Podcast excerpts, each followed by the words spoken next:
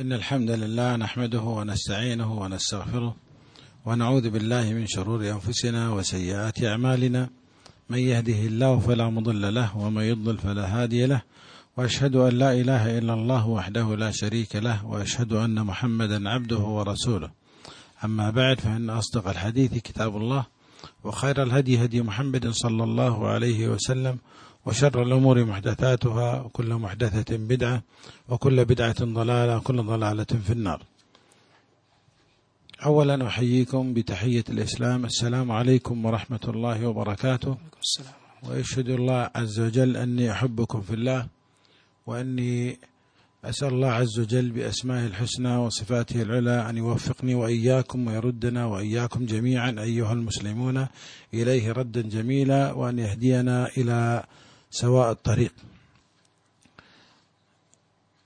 أما بالنسبة لواقع المسلمين اليوم، فإنهم في شتات، وأن مناهجهم اختلفت وطرقهم شتى، مع أن القرون الثلاثة الأولى المفضلة قد ذكر النبي صلى الله عليه وسلم أن هذه هي أفضل القرون، وأن الله عز وجل قد زكى صحابة النبي صلى الله عليه وسلم في أكثر من موضع في كتابه، كقوله عز وجل: والسابقون الأولون من المهاجرين والأنصار رضي الله عنهم ورضوا عنه وأعد لهم جنات تجري تحتها الأنهار خالدين فيها أبدا، ذلك الفوز العظيم. فهذه الآية تبين أن الله عز وجل زكى أصحاب النبي صلى الله عليه وسلم، وما زكاهم إلا لأنه سبحانه وتعالى رضي منهم ما قدموه من عقيدة وعمل للأمة، ونقلوها إلى التابعين ثم التابع التابعين، وهكذا إلى يوم الدين. سيكون منهج الصحابة هو المنهج المرضي عنه، والمناهج الأخرى التي ظهرت وتظهر كل زمن فإن هذه لا شك إن وافقت منهج الصحابة فهي على نور من الله عز وجل، وإن خالفت منهج الصحابة في الأخذ بالأحكام لا شك أن هذه قد انحرفت عن الجادة وابتعدت. ونسأل الله عز وجل أن يهدينا وجميع المسلمين إلى الطريق الصحيح، والطريق الذي كان في وقت النبي صلى الله عليه وسلم هو الوحي. فكان النبي صلى الله عليه وسلم ينزل عليه الوحي يبين له الحلال والحرام، ويبين له الأوامر والنواهي، ويبين له ما يريد الله عز وجل ويرضاه من عباده، اعتقادا أولا به سبحانه وتعالى، ثم اعتقادا باليوم الآخر وباقي أركان الإيمان. فإن ما ارتضاه الله سبحانه وتعالى نزله على محمد، ولم يمت النبي صلى الله عليه وسلم إلا وقد أتم الله عز وجل الدين كاملا، لا يحتاج إلى تمام حتى نكمله، ولا يحتاج إلى نقصان لأنه ليس ناقص. فكل ما جاء في زمن النبي صلى الله عليه وسلم فهذا هو الدين الذي يرتضيه، وهذا الذي يقوم عليه سوق الجنة والنار. فالذي يعمل بعمل الصحابة لا شك أنه هاد وصالح وهو على خير، وإن كان هذا المسلم قد أخذ منهجا أو طريقة غير طريقة الصحابة لا شك أنه هو في خطر، وينبغي عليه أن يعود إلى منهج الصحابة رضي الله عنهم ورضوا عنه.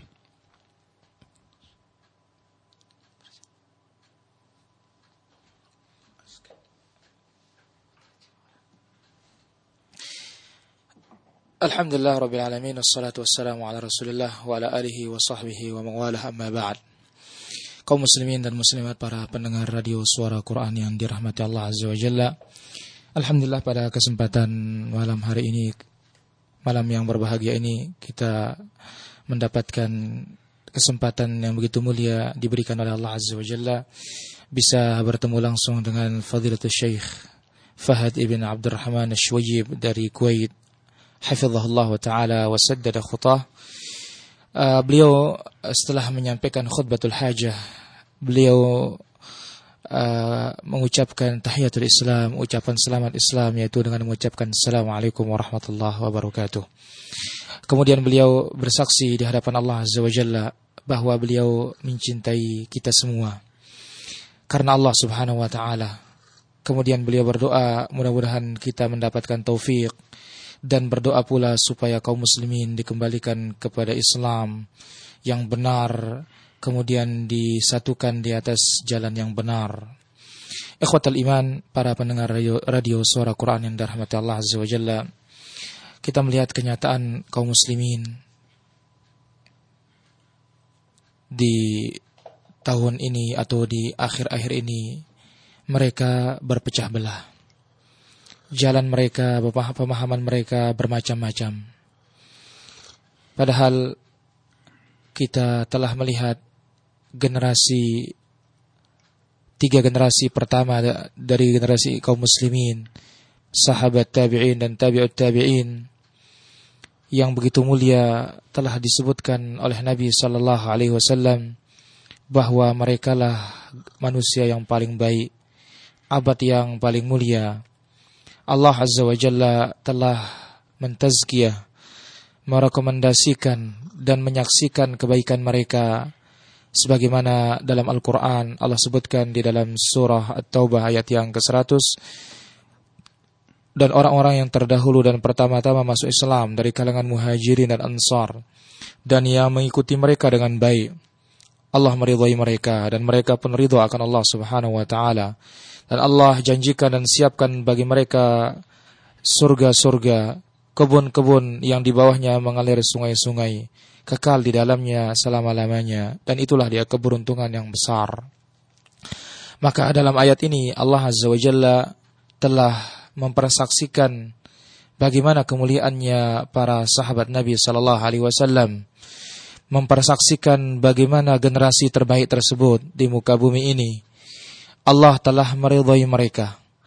Kenapa Allah telah meridhai akidah mereka? Allah telah meridhai ibadah mereka. Kemudian para sahabat itu membawakan akidah dan agama ini kepada para tabi'in. Maka manhaj mereka dialah manhaj yang diridhai. Adapun selain dari manhaj mereka, metode mereka beragama yang nampak ya, yang menyelisihi manhaj mereka, maka tentu itu merupakan suatu kecelakaan dan kebinasaan. Maka kita minta kepada Allah Azza wa Jalla diberikan petunjuk kepada jalan yang benar.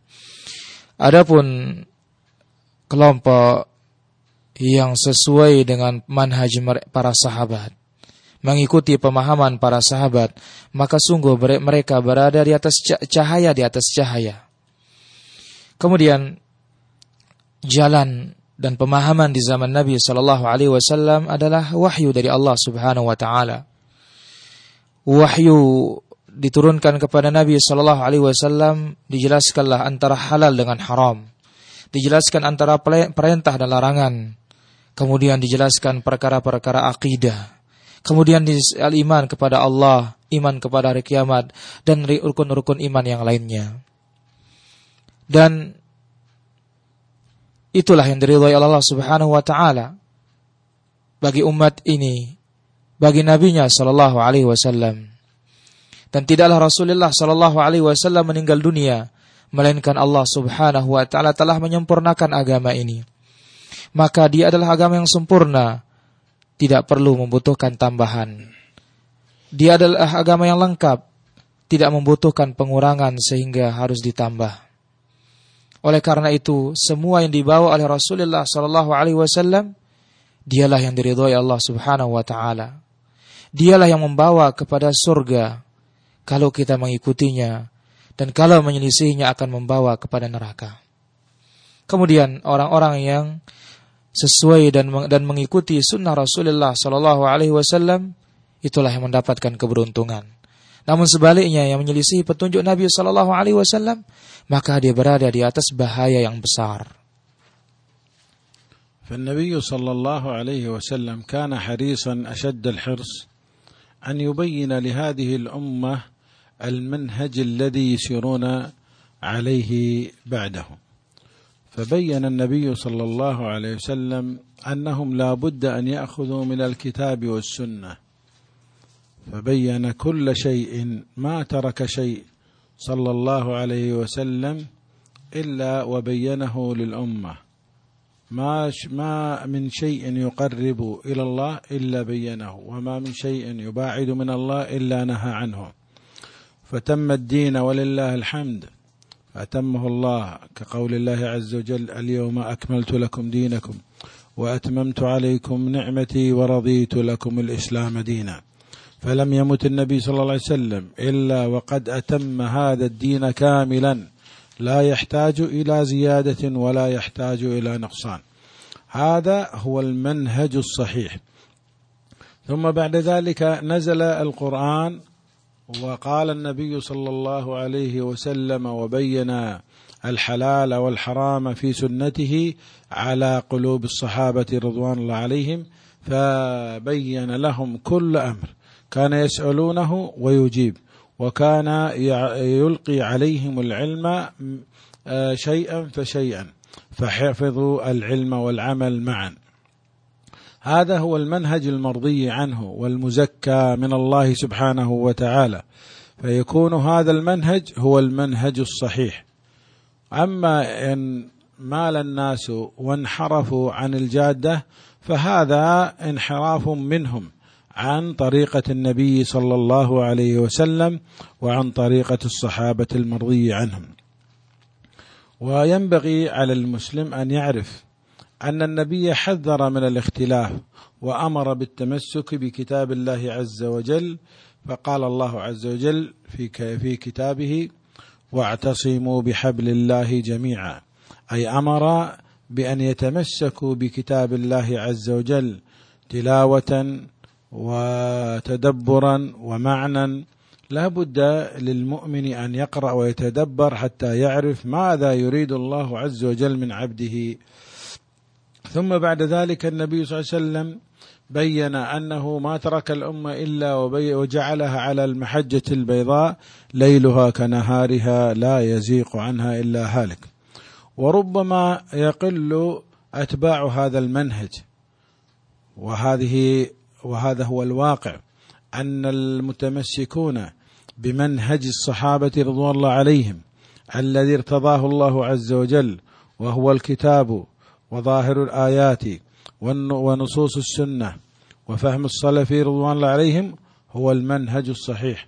فلذلك ربما يكون أهل هذا الطريق في هذا الزمان قريبا قليلا، فهذا لا يضر، لأن النبي من معجزاته أن بين أنه سيكون هناك غربة وقلة لأهل الحق، فقال في الحديث الصحيح: إن الإسلام بدأ غريبا وسيعود غريبا فطوبى للغرباء. فهذه تزكية من النبي صلى الله عليه وسلم على من يسير على هذا المنهج، وإن كان غريبا في زمنه قليلا في عدده، فلا يضره شبه المتأثرين ولا قلة السالكين ولا تأجيج المؤججين ولا شبه الدجالين والمتنفذين في هذا الدين. ينبغي على الإنسان أن يسير على هذا المنهج ولو كان لوحده، كما قال الله سبحانه وتعالى في وصف نبيه الكريم إبراهيم عليه السلام: إن إبراهيم كان أمة، يعني أمة في طريقه الصحيح إلى الله سبحانه وتعالى. فمن سار على النهج الصحيح وإن كان لوحده في هذه الدنيا فهو أمة. فالأمة يقصد بها الماشين على الطريق الصحيح، طريق محمد صلى الله عليه وسلم وطريق الصحابة المرضي عنهم. Kaum muslimin, para pendengar radio Suara Quran yang dirahmati Allah Azza wa Jalla. Allah Azza wa Jalla telah menyempurnakan agama yang mulia ini. Tidaklah Nabi sallallahu alaihi wasallam meninggal dunia, melainkan telah dijelaskan kepada umat ini manhaj yang harus diikuti dan kita harus berjalan di atasnya. Nabi SAW jelaskan sesuatu yang harus kita ambil, yaitu mengambil dari Al-Quran dan sunnah Nabi SAW. Tidaklah Nabi SAW sisakan bagi umat ini tentang perkara agama ini, melainkan telah dijelaskan semuanya. Segala sesuatu yang mendekatkan kita kepada Allah dan surganya dijelaskan. Segala sesuatu yang menjauhkan kita dari Allah dan menjauhkan kita dari nerakanya telah dijelaskan. Dan Allah Subhanahu wa ta'ala telah sempurnakan agama ini. Agama ini telah sempurna dan Nabi tidak wafat melainkan Allah Subhanahu wa ta'ala telah lengkapkan. Inilah dia manhaj yang benar. Kemudian sebagaimana Allah Subhanahu wa ta'ala berfirman, Al-yawma akmaltu lakum dinakum. Pada hari ini aku telah sempurnakan bagi kalian agama kalian, dan aku telah lengkapkan nikmatku pula atas kalian, dan aku ridha Islam sebagai agama bagi kalian. Kemudian setelah itu turun Al-Quran, menjelaskan antara halal dengan haram, menjelaskan antara perintah Allah Subhanahu wa ta'ala dan larangannya. Nabi SAW bertanya, kemudian Nabi SAW ditanya, kemudian para sahabatnya pun menjawab. Kemudian Nabi SAW menjawab. Nabi SAW ditanya, sahabatnya pun Nabi SAW ditanya, beliau pun menjawab apa yang ditanyakan oleh para sahabat Rasulullah SAW. Maka para sahabat Nabi sallallahu alaihi wasallam telah mengambil dari ilmu Nabi sallallahu alaihi wasallam, kemudian mempraktikkan ilmu tersebut. Inilah dia manhaj yang diridhai oleh Allah Subhanahu wa taala, yang telah ditazkiyah dan direkomendasikan oleh Allah Subhanahu wa taala. Dialah yang sahih, dialah yang benar, dialah jalan yang wajib untuk diikuti. Adapun menyimpang dari jalan kebenaran, maka ini sungguh menyimpang dari pemahamannya, dari jalan Nabi sallallahu alaihi wasallam, menyimpang dari pemahaman sahabat Rasulullah sallallahu alaihi wasallam, yang mana ini telah diingatkan oleh Nabi sallallahu alaihi wasallam untuk mewaspadainya. Nabi sallallahu alaihi wasallam ingatkan kita akan bahayanya perselisihan, bahayanya perpecahan. Allah berfirman dalam Al-Qur'an, "Wa'tasimu bihablillahi jami'an wa la tafarraqu." Berpegang teguhlah kalian dengan tali agama Allah Subhanahu wa taala, jangan kalian berpecah belah. Nabi Allah Azza wa Jalla perintahkan untuk tamassuk, berpegang teguh dengan kitabnya, dengan kita membacanya, dengan kita mentadabburinya, dengan kita memahaminya. Maka tentu tatkala kita membaca ayat-ayat Allah Subhanahu wa taala, mesti kita tadabbur, mesti kita berusaha memahaminya, apa yang diinginkan oleh Allah Subhanahu wa taala dari hamba-hambanya. Kemudian juga Nabi alaihi salatu wassalam telah meninggalkan bagi kita agama ini dalam keadaan terang benderang, putih bersih, sebagaimana dalam sabdanya, taraktukum 'alal mahajjatil bayda. Aku tinggalkan bagi kalian agama ini dalam keadaan putih bersih, tidaklah seorang menyimpang sedikit pun pasti melainkan akan binasa. Oleh karena itu, para kaum muslimin dan muslimat, para pendengar radio Suara Quran yang dirahmati Allah Subhanahu wa taala, inilah dia, atau terkadang orang yang mengikuti manhaj Nabi sallallahu alaihi wasallam dan sahabatnya sedikit. Dan inilah kenyataannya. Orang yang berpegang teguh dengan manhaj Al-Quran was sunnah, dengan pemahaman salafus saleh, dengan pemahaman yang benar, terkadang pada suatu masa dia bisa sedikit. Namun sedikitnya itu tidaklah memudaratkan mereka, tidaklah membahayakan mereka. Telah sahih dari Nabi sallallahu alaihi wasallam bahwa pada suatu masa atau permulaan Islam ini asing dan akan kembali terasing di tengah-tengah masyarakat. Sebagaimana sabdanya, "Innal Islama bada'a ghariban wa sayaudu ghariban kama bada." Sesungguhnya Islam itu mulainya asing dan akan kembali asing sebagaimana awal permulaannya. Ikhwan fiddin, ketahuilah bahwa ini merupakan rekomendasi dari Nabi sallallahu alaihi wasallam. Sesungguhnya orang-orang yang berjalan di atas manhaj ini, dia akan asing, dia akan sedikit, tetapi sedikitnya dan asingnya tidaklah menjadikan dia berbahaya. Janganlah dia merasa kecil hati berjalan di atas kebenaran. Janganlah dia terkecoh karena syubhatnya para pendusta, para dajjal, para pembohong. Oleh karena itu, orang yang berjalan di atas manhaj ini, manhaj yang benar ini, haruslah dia tegar, haruslah dia sabar meskipun dia sendirian. Lihat firman Allah Subhanahu wa taala tentang Nabi Ibrahim alaihi salatu wassalam. Allah katakan, "Inna Ibrahima kana ummah." Sesungguhnya Ibrahim itu merupakan ummah. Kenapa? Padahal dia sendirian di atas jalan kebenaran, tapi Allah Subhanahu wa taala katakan dia ummah. Itulah dia orang-orang yang mengikuti kebenaran. Maka barang siapa yang berjalan di atas kebenaran, maka dia adalah ummah. Dia telah berjalan di atas jalan yang benar. Maka oleh karena itu, orang yang berjalan di atas manhaj yang sahih, manhajnya Nabi SAW dan para sahabatnya, merekalah orang-orang yang selamat. Idzan idza aradna al-Islam as-sahih, la budda an nasluka hadha at-tariq.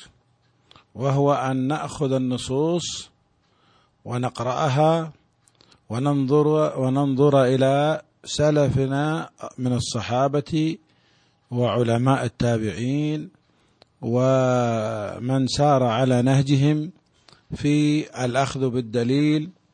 والله عز وجل خاطبنا بهذه النصوص ومعناها ظاهر، ولا نقول كما يقول المنحرفة أن للنصوص ظاهرا وباطنا، وما قالوا ذلك إلا ليروجوا لمناهجهم الباطلة وانحرافاتهم العقيدة وبعدهم عن السنة. فالنبي صلى الله عليه وسلم هو الذي يطاع، وفي طاعته طاعة لله عز وجل. قال الله عز وجل في حق نبيه: من أطاع الرسول فقد أطاع الله. وقال أيضا: وما آتاكم الرسول فخذوه وما نهاكم عنه فانتهوا. وحذر من مخالفته فقال عز من قائل: فليحذر الذين يخالفون عن أمره أن تصيبهم فتنة أو يصيبهم عذاب عظيم فلذلك أو عذاب أليم. فلذلك ينبغي للسالك في هذا الطريق أن يحذر أن يزل عن طريقة طاعة النبي صلى الله عليه وسلم وإحياء سنته، وأن ينظر إلى أفعال الصحابة وأقوالهم حول نصوص الكتاب والسنة وماذا فعلوا فيفعل بفعلهم. بهذا يكون منهجه صحيح وطريقته ناجحة، وثمرته بإذن الله تعالى الجنة. أما المنحرفون عن هذا الطريق لا شك أنهم من انحرفوا إلا لإيحاء الشياطين لهم وإبعادهم عن الدين، وإلا كيف نفسر أن المسلم الذي يقول لا إله إلا الله يطوف حول القبر والأضرحة ويظن أن من يطوف حوله بيده النفع وبيده جلب دفع الضر؟ لا شك أن هذه الصورة التي انتشرت الآن في البلاد الإسلامية من مظاهر الشرك، سواء في الطواف أو الذبح عند القبور أو التوسل بها، أو اعتقادات ما أن لأصحاب هذه القبور ما لله عز وجل من نفع وغيره، لا شك أن هذا لا يقع من شخص يقول لا إله إلا الله. لكن هذه هي الانحرافات والبعد عن الطريقة المستقيمة التي سار عليها أصحاب النبي صلى الله عليه وسلم وسار من بعده من ساروا على طريقهم. لا شك أن هذا هو بعدهم عن هذا المنهج الصحيح القويم أوصلهم إلى هذا الشرك، وإلا هناك تناقض كبير بين من يقول لا إله إلا الله وبين من يطوف حول القبر. هذا الطواف هل فعله النبي صلى الله عليه وسلم في قبور الأنبياء؟ هل فعله الصحابة في قبر النبي صلى الله عليه وسلم؟ هل فعله الصالحون من هذه الأمة حول قبر أبو بكر وعمر وعثمان؟ لا شك أن هذا لم يوجد ولا يعرف له تاريخ أبدا في زمن الصحابة ولا تابعيهم ولا تابعين، لأن النبي صلى الله عليه وسلم بين أن خير القرون قرون هذه الأمة الثلاثة الأولى، كما قال: خير الناس قرني ثم الذين يلونهم ثم الذين يلونهم، ثم يشهد الرجل بدون أن يستشهد ويفشو الكذب. وهذا الذي وقع، أنه بعد القرون الثلاثة ظهرت لنا مناهج عقلية وأهل كلام ومناهج باطنية خرجت وانحرفت عن المنهج الإسلامي الصحيح، وفعلت أفعالا لا يرضاها الله عز وجل ولا يرضاها رسوله صلى الله عليه وسلم، وفعلت أفعالا لا يرضاها الله عز وجل ولا رسوله صلى الله عليه وسلم، فانحرفت في العقيدة وفي العمل. وكل بدعة توجد إنما هي بسبب الانحراف، لأن مقابلها وأمات أهل البدع سنة مقابلة. فينبغي لنا أيها الأحبة في الله، أنا أنادي جميع المسلمين أن يعودوا إلى المنهج الصحيح الذي قوامه الكتاب والسنة على فهم السلف رضوان الله عليهم، والذي لا يسير على هذا الطريق اعلم علم اليقين أنه ضال منحرف لا حظ له في الإسلام، لأنه يعبد الله عز وجل بشبه وبأقوال المتنفعين المبطلين الذين ارتضوا طريقا غير طريق الصحابة ومن سار على نهجهم إلى يوم الدين. Ikhwatul Iman, para pendengar radio Suara Al-Quran yang dirahmati Allah subhanahu wa ta'ala, Syekh Hafizahullah ta'ala melanjutkan, kalau kita menghendaki Islam yang benar, maka hendaklah kita mengikuti jalan ini, jalannya para salafus salih ridwanullah anhum ajma'in. Kita mengambil dalil-dalil, kemudian kita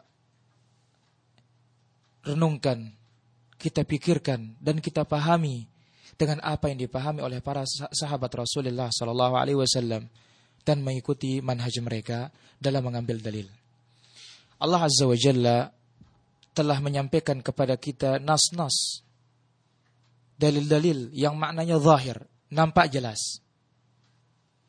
Jangan kita katakan seperti apa-apa yang telah ditebarkan, didengung-dengungkan oleh orang yang menyimpang dari pemahaman para salafus saleh.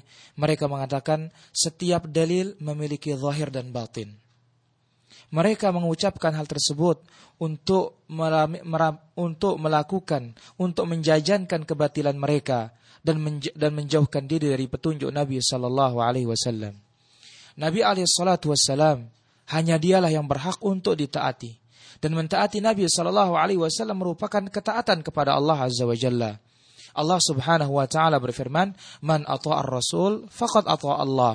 Siapa yang mentaati Rasul sallallahu alaihi wasallam, maka dia telah taat kepada Allah Subhanahu wa taala. Kemudian juga dalam ayat yang lain Allah berfirman, "Wa ma ataakumur rasul fakhudhu wa ma nahakum anhu fantahu." Apa yang dibawakan oleh Rasul sallallahu alaihi wasallam, maka ambillah dia, dan apa yang kalian dilarang maka tinggalkanlah semuanya. Kemudian Allah Azza wa Jalla dalam ayat yang lain mengingatkan kita untuk kita waspada, jangan sampai kita menyelisih Rasulullah sallallahu alaihi wasallam. Allah berfirman, "Falyahdharil ladzina yukhalifuna an amrihi an tusibahum fitnatun aw yusibahum adzabun alim." Hendaklah waspada, hendaklah takut, hendaklah hati-hati orang-orang menyelisih perintah Nabi sallallahu alaihi wasallam. Mereka akan ditimpakan azab oleh Allah Subhanahu wa taala di akhirat, dan mereka akan ditimpakan fitnah di dunia ini. Oleh karena itu, seyogianya, sepantasnya, seharusnya bagi yang mengikuti petunjuk Nabi sallallahu alaihi wasallam dan para sahabatnya, waspada dan waspada jangan sampai mereka tergelincir dari jalan Nabi sallallahu alaihi wasallam. Jangan sampai mereka tergelincir mengamalkan petunjuk Nabi sallallahu alaihi wasallam. Lihatlah bagaimana ucapan-ucapan para sahabat, bagaimana pemahaman sahabat terhadap dalil-dalil, maka ikutilah pemahaman mereka dan perbuatlah seperti perbuatan mereka. Inilah dia manhaj yang benar, inilah dia manhaj yang menyelamatkan kita. Maka buah dan hasil dari mengikuti manhaj mereka adalah jannah, yaitu surga Allah Subhanahu wa taala. Maka adapun orang-orang yang berpecah belah, orang-orang yang menyimpang, tentu tidak diragukan mereka menyimpang dari jalan yang hak itu karena diganggu, karena ditipu oleh syaitan-syaitan. Mereka dijauhkan dari agama yang benar. Sebab apa? Apa mungkin orang-orang yang mengucapkan la ilaha illallah, dia tawaf di kubur, dia bertawassul dengan orang-orang meninggal dunia? Apakah mungkin seorang yang mengucapkan la ilaha illallah berkeyakinan bahwa para wali, kuburan tersebut dan semisalnya, mereka berhak diibadahi selain Allah Subhanahu wa taala? Tentu tidak diragukan. Ini tidak ada seorang muslim yang berpikir dan meyakini makna la ilaha illallah seperti ini. Namun ketahuilah kenapa mereka mengucapkan la ilaha illallah, namun mereka melaksanakan perbuatan-perbuatan yang tidak sesuai dengan ucapan la ilaha illallah tersebut. Sebabnya adalah karena mereka menjauh dari jalan yang benar, manhaj yang sahih, yaitu manhajnya para sahabat Rasulullah sallallahu alaihi wasallam. Inilah yang membawa mereka kepada kesesatan. Maka sungguh di sini ada pertentangan dari orang-orang yang mengucapkan la ilaha illallah, ya, lalu dia beribadah kepada selain Allah Subhanahu wa taala. Kita akan bertanya sekarang kepada diri kita sendiri. Apakah Nabi sallallahu alaihi wasallam yang mengucapkan la ilallah, mereka pernahkah tawaf di kubur? Para sahabat Nabi sallallahu alaihi wasallam, pernahkah mereka tawaf di kubur, bertawassul dengan orang-orang mati? Demikian juga para tabi'in. Wallah, demi Allah, tidak ada sama sekali mereka berbuat seperti itu, dan tidak pernah dikenal dalam sejarah sama sekali Nabi sallallahu alaihi wasallam dan generasi yang terbaik dari umat ini mereka tawaf di kuburan, bertawassul dengan orang-orang mati dan kepada wali. Ikhwatal iman rahimani wa rahimakumullah. Nabi sallallahu alaihi wasallam telah meridhai tiga generasi itu dan memberikan mereka rekomendasi bahwa mereka adalah manusia terbaik, sebagaimana dalam sabdanya, khairun nas qarni, manusia yang paling baik adalah zamanku, kemudian setelah itu akan tersebar kedustaan sehingga mereka bersaksi sebelum dimintai untuk bersaksi. Ikhwan fiddin rahimani wa rahimakumullah. Tentu sikap seperti tadi, mereka jauh dari dalil, jauh dari akal. Mereka adalah orang-orang yang mengikuti ahlul kalam, orang-orang batiniyah, orang-orang yang menyimpang, yang telah keluar dari Islam yang benar. Mereka telah berbuat sesuatu yang tidak pernah diridhai oleh Allah Subhanahu wa taala, tidak pernah diridhai oleh Rasulullah sallallahu alaihi wasallam. Akhirnya mereka tenggelam dalam kesesatan dan mereka tenggelam dalam penyimpangan. Ketahuilah bahwa segala bid'ah muncul dan terjadi karena sebab mereka berpaling dari manhaj Rasulullah sallallahu alaihi wasallam dan para sahabatnya, sehingga muncul perkara bid'ah. Begitu muncul perkara bid'ah, maka akan dimatikan pula sunnah yang semisal dengan bid'ah tersebut. Dalam kesempatan ini aku mengajak kepada seluruh kaum muslimin untuk kembali kepada jalan yang benar, kembali memahami Al-Quran dan Sunnah dengan pemahaman yang benar, dengan pemahamannya para sahabat Nabi sallallahu alaihi wasallam. Orang yang tidak mengikuti jalan ini, tidak mengikuti manhaj ini, maka mereka sesat dari jalan yang benar, menyimpang. Mereka tidak punya andil, tidak punya bagian dalam Islam, meskipun mereka bergantung kepada syubhat dan ucapan-ucapan manusia. فهذا المنهج القويم الذي نتحدث عنه وهو الموصل طريقة السريعة القصيرة المؤدية إلى مرضاة الله عز وجل، هذا المنهج قد حورب كثيرا، ولكن علماؤنا الحمد لله تصدوا لمن حارب هذا المنهج وأراد بالأمة أن تنحرف عنه، سواء كان إلى مناهج أهل الكلام أو المناهج الباطنية التي يريد أصحابها المنافع من هذه المناهج الباطلة. فقام علماؤنا يبينون في كل زمن بدعة هؤلاء الناس، سواء أهل العقل أو أهل الباطن، ولعل من أشهر من قام ببيان بدع من انحرف عن هذا الطريق هو شيخ الإسلام ابن تيمية رحمه الله رحمة واسعة، فإن كتبه قد امتلأت بالكتب إلى أصحاب البدع ينهاهم وينصحهم بالرجوع إلى الطريقة الصحيحة إن كانوا مخلصين.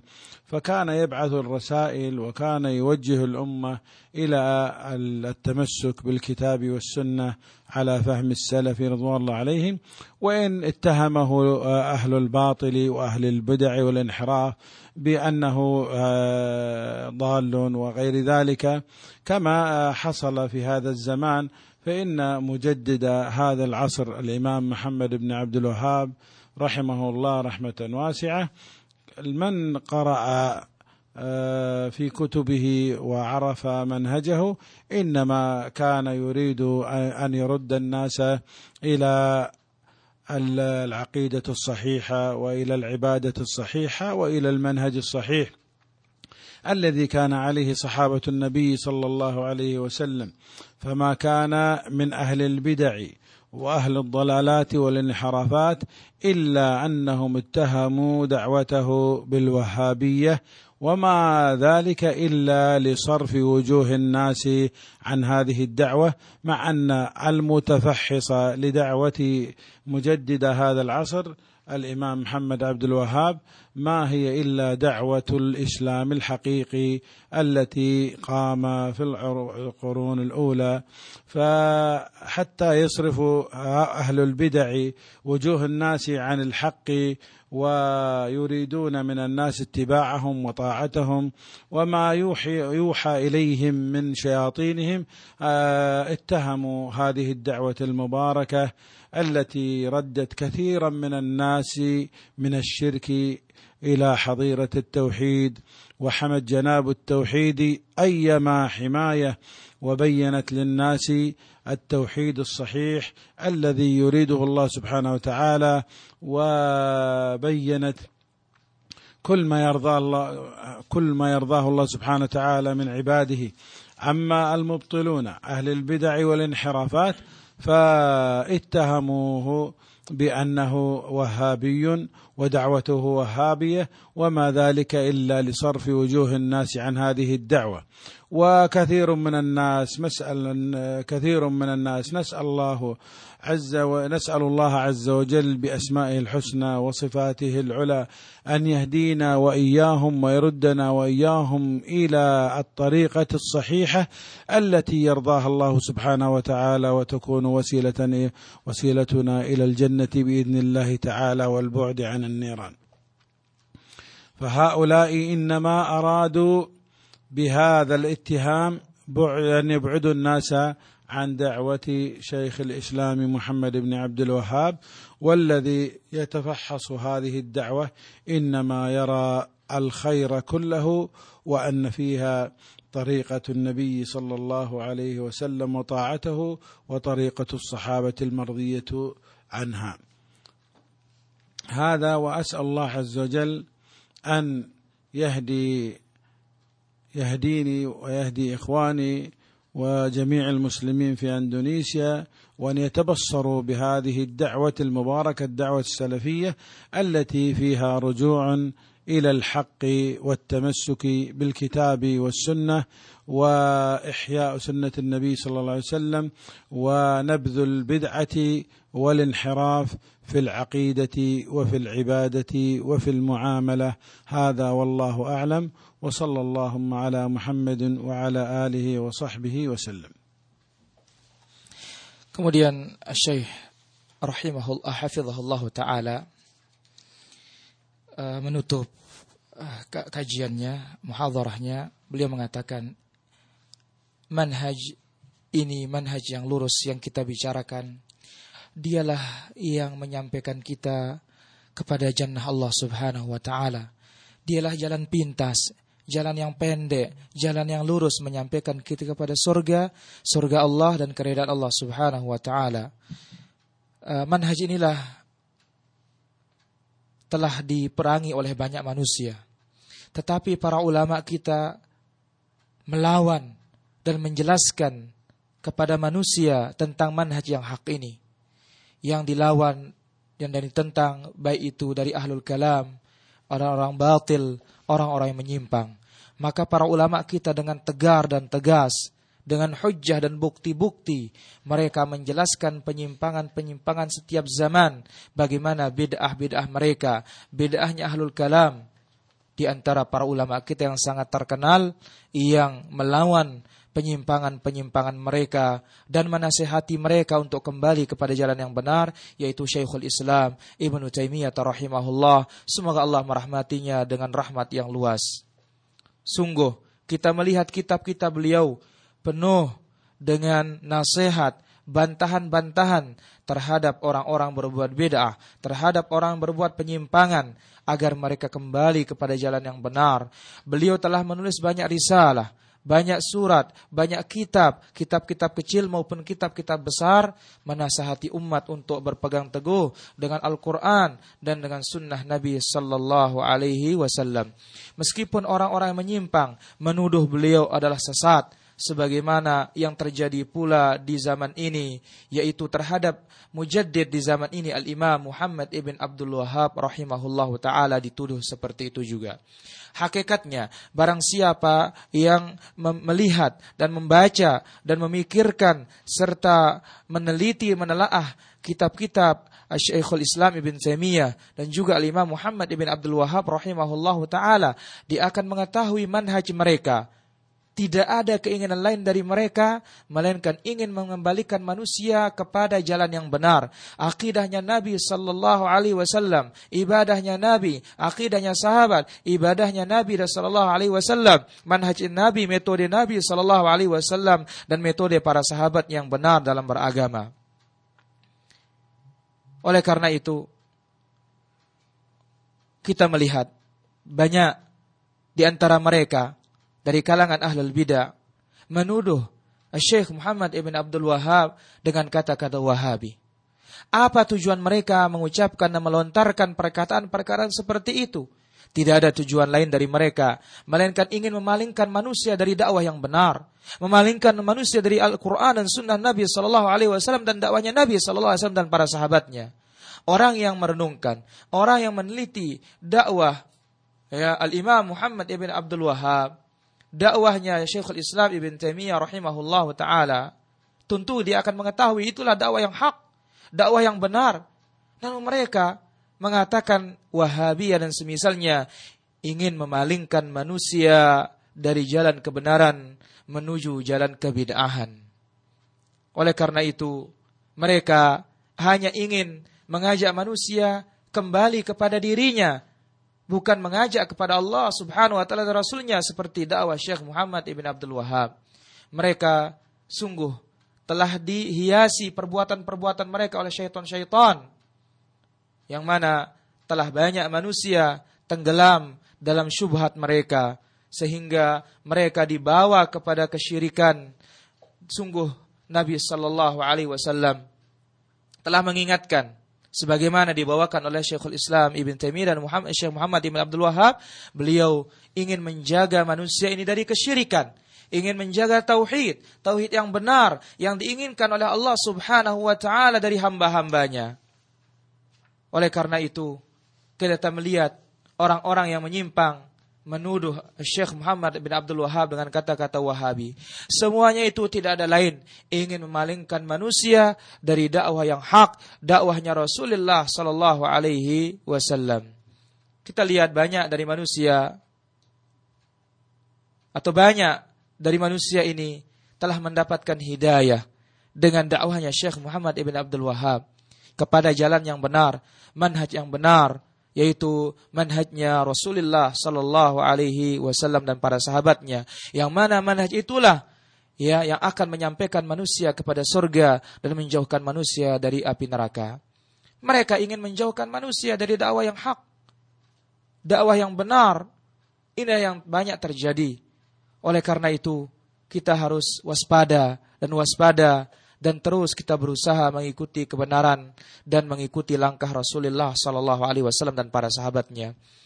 Selanjutnya, aku berdoa kepada Allah Subhanahu wa taala semoga Allah memberikan aku petunjuk dan saudara-saudaraku kaum muslimin seluruhnya yang ada di Indonesia secara khusus, dan mudah-mudahan Allah Subhanahu wa taala memberikan kita pemahaman tentang agama ini dan ilmu tentang agama ini, dan kita kembali kepada Al-Qur'an, kembali kepada sunnah, kembali menghidupkan sunnah dan menjauhkan perkara-perkara bid'ah dan perkara-perkara yang menyimpang dan muamalah-muamalah yang menyimpang.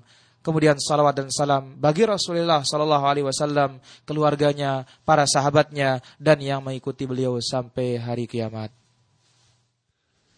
Kaum muslimin dan muslimat, saudara pendengar radio Suara Quran yang dirahmati Allah Subhanahu wa taala, demikianlah tadi telah kita simak kajian sesi pertama yang telah disampaikan oleh Fadilatul Syekh Fahad bin Abdurrahman Asy-Syaib. Semoga apa yang telah kita dengar bermanfaat buat kita semua, dan insyaallah kita akan masuki sesi tanya jawab. Bagi Anda yang memiliki pertanyaan, kami persilakan untuk bertanya melalui pesan singkat ke nomor 081-907-861-110, atau Anda juga bisa bertanya melalui via telepon ke nomor 0376-292-4043. Dan untuk berikutnya kita akan lanjutkan setelah jeda berikut ini. Inilah radio Suara Quran 106.7 MHz yang dipancar luaskan dari Bukit Suela, Lombok Timur.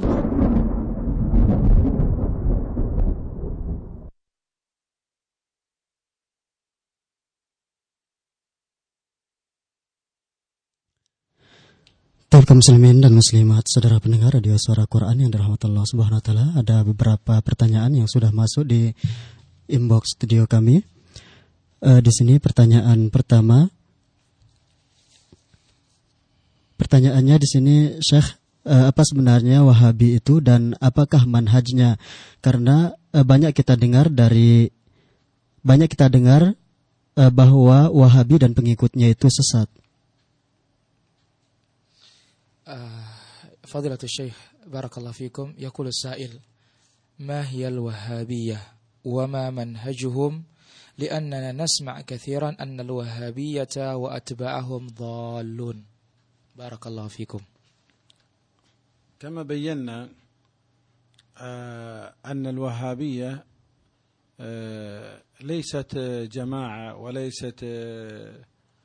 وليس حزبا ولا إنما عالم من علماء الأمة نظر في أحوال الأمة فوجدها انحرفت عن الجادة الطريقة التي بينها النبي صلى الله عليه وسلم، وأن هذا الافتراق إنما هو حاصل بقول النبي صلى الله عليه وسلم: إن هذه الأمة ستفترق إلى 73 فرقة كلها في النار إلا واحدة ما أنا عليه وأصحابي.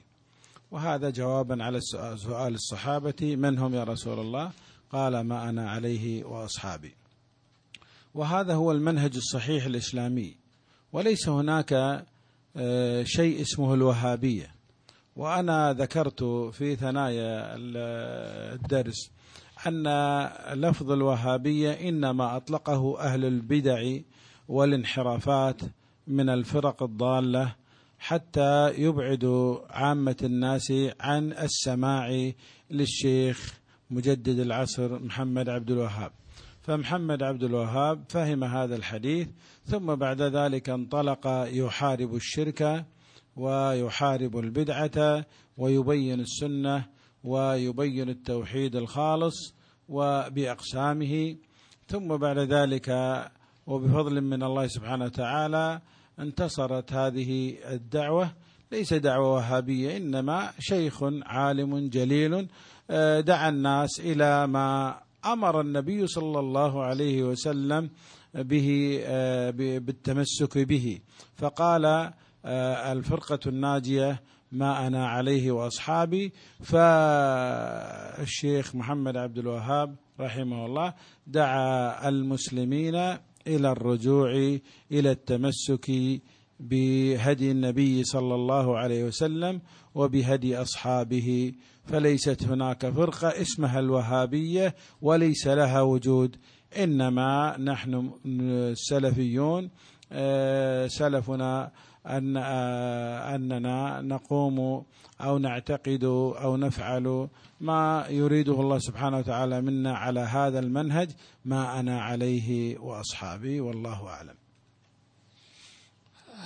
الحمد لله والصلاة والسلام على رسول الله وعلى آله وصحبه ومن والاه، ما بعد. الشيخ حفظه Allah Ta'ala menjawab, sebagaimana yang sudah kita jelaskan bahawa Wahabiyah bukanlah kelompok, bukanlah jamaah, bukanlah parti. Tetapi Syekh Muhammad Ibn Abdul Wahab, dia adalah seorang alim di antara ulama umat ini. Dia melihat keadaan manusia, diterlihatlah dan ditemukanlah manusia ini menyimpang dari jalan kebenaran, menyimpang dari jalan Nabi sallallahu alaihi wasallam dalam akidahnya, ibadahnya dan yang lainnya. Dan tentu perpecahan ini telah diisyaratkan oleh Nabi sallallahu alaihi wasallam dalam hadisnya, sesungguhnya umat ini akan terpecah menjadi 73 kelompok. Semuanya di neraka kecuali satu. Siapa yang satu itu? Ma'ana alihi wa ashabi, yang mengikuti aku dan mengikuti para sahabatku. Inilah dia manhaj yang benar, metode yang sahih. Maka tidak ada dalam Islam dikatakan Wahabiyah. Tidak ada sama sekali. Sebagaimana saya sebutkan di tengah kajian kita tadi bahwa lafaz atau kata-kata Wahabiyah ini disebut oleh orang-orang ahlul bidah, orang-orang yang menyimpang, untuk menjauhkan manusia dari mendengar dakwah Syekh Muhammad Ibn Abdul Wahab Mujaddid di zaman ini. Maka Syekh rahimahullah ta'ala memahami hadis tersebut, perpecahan itu, yang mana yang selamat hanya satu, yang mengikuti Nabi dan para sahabatnya. Maka Syekh mulai bergerak mendakwahkan agama ini, menebarkan tauhid dan memerangi kesyirikan, menghidupkan sunnah dan mematikan bid'ah.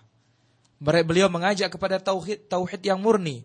Maka dengan karunia dari Allah Subhanahu wa taala, kemudian dengan dakwahnya Syekh, maka dakwah ini tersebar di seluruh penjuru dunia. Bukanlah dia Wahabiyah, tetapi Syekh adalah seorang alim yang mulia, yang mengajak manusia untuk berpegang teguh dengan kitab Allah dan sunnah Nabi SAW, mengikuti pemahaman para salafus salih radhiyallahu anhum ajma'in. Syekh rahimahullah mengajak untuk berpegang teguh dengan salaf.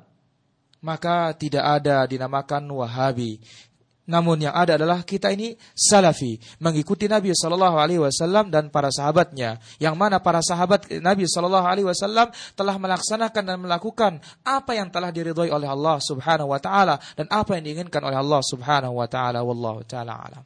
Kama annahu yudafu min fadli hadha al-alim al-jalil annahu ra'a madahir shirk kathira fi al-bilad al-islamiyah لم تكن تعرف في القرون الثلاثة المفضلة.